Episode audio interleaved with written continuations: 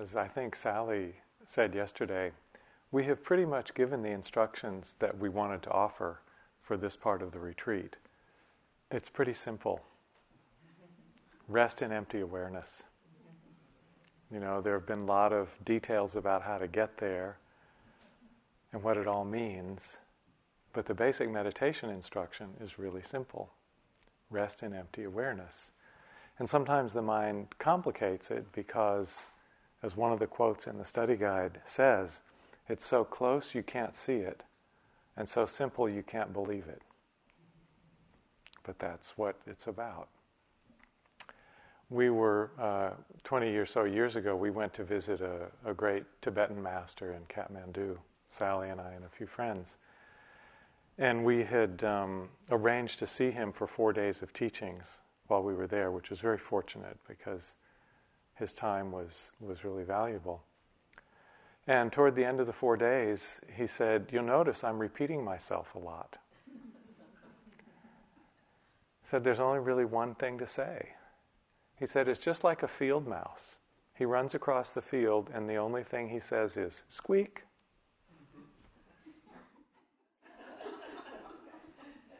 He said, "I'm just like the field mouse. I only have one thing to say to you."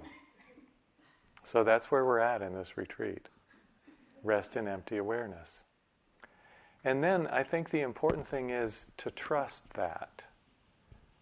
That takes time to trust it. Sometimes, very often in this practice, especially in the beginning, people go, "Is this it?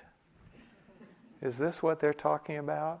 Is this the awareness? Am I seeing the emptiness? Have I really got it?" And there's no way to figure that out. So you've tried, I'm sure, a lot of different ways of turning to recognize the empty awareness. Some of them may even give you slightly different results. When I think about the instruction of um, Big Mind, the image like a big empty sky, that leads to a different experience sometimes than asking the question, "Am I aware?" So that's okay. Whichever one of the means you find gets you in touch with something, trust what you get. Trust what comes from that pointing and put your chips on that. That means believe in it, trust yourself, follow it, develop it, and what you'll find is as you do, it deepens, it clarifies, um, becomes more apparent what's going on. And even if the different ways in, the different methods of turning get you slightly different experiences, over time those will converge. As they deepen and develop, they all do so in the same direction. So don't worry too much about, "Have I got it?" You know, we have a word for this in the Vipassana world. It's called doubt. It's not so helpful. So recognize when it's there and trust. Trust what you get when you turn and stay with that. Let that develop in its own time, in its own way, and you'll be doing just fine. So that's the squeak for today. Take what you get, trust in that. So now we can just be quiet.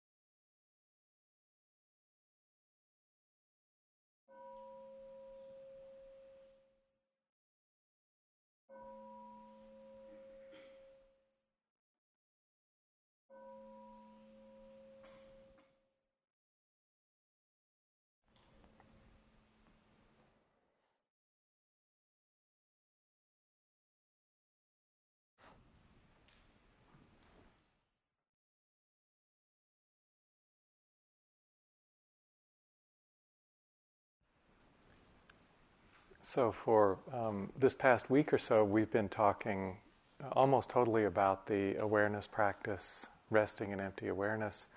But remember that as you go through these days, take time to integrate with your mindfulness of breathing and your practice of the Brahmaviharas. They're very supportive of the resting in awareness. And just as a reminder, I've probably said this before, Sally's probably said it, that when the mind tends to be distracted or in the middle of some clinging, it might be simpler to go to one of the object-oriented practices, breath or metta. When the mind is open, uncluttered, then the awareness is usually more accessible. And one of the things that uh, you'll notice in this, it doesn't necessarily take a very big clinging to make it difficult to access awareness. In the Tibetan uh, system, they say that a thumb in the right place can block out the sun. So a very small obstacle can block this opening to awareness. And if that's the case, then uh, either letting go, if possible, or going back to a simpler, a simpler practice, one that you know well. The other thing I wanted to say is um, I know that you know the end of retreat starts looming in people's minds at this point. You don't need to start preparing yourself yet. We will have a plan for easing you out of the silence and back into activity, and you don't need to do it yourself ahead of time. We'll tell you when it's right for it to start happening. And so really take these days to devote yourself as fully as you can to being here now. When thoughts about the future beyond these days come up, it's a good time to say, not now. Not now to those thoughts. There will be plenty of time when the time comes. Okay, do you have any questions this morning? Uh, Jayla and then Elizabeth.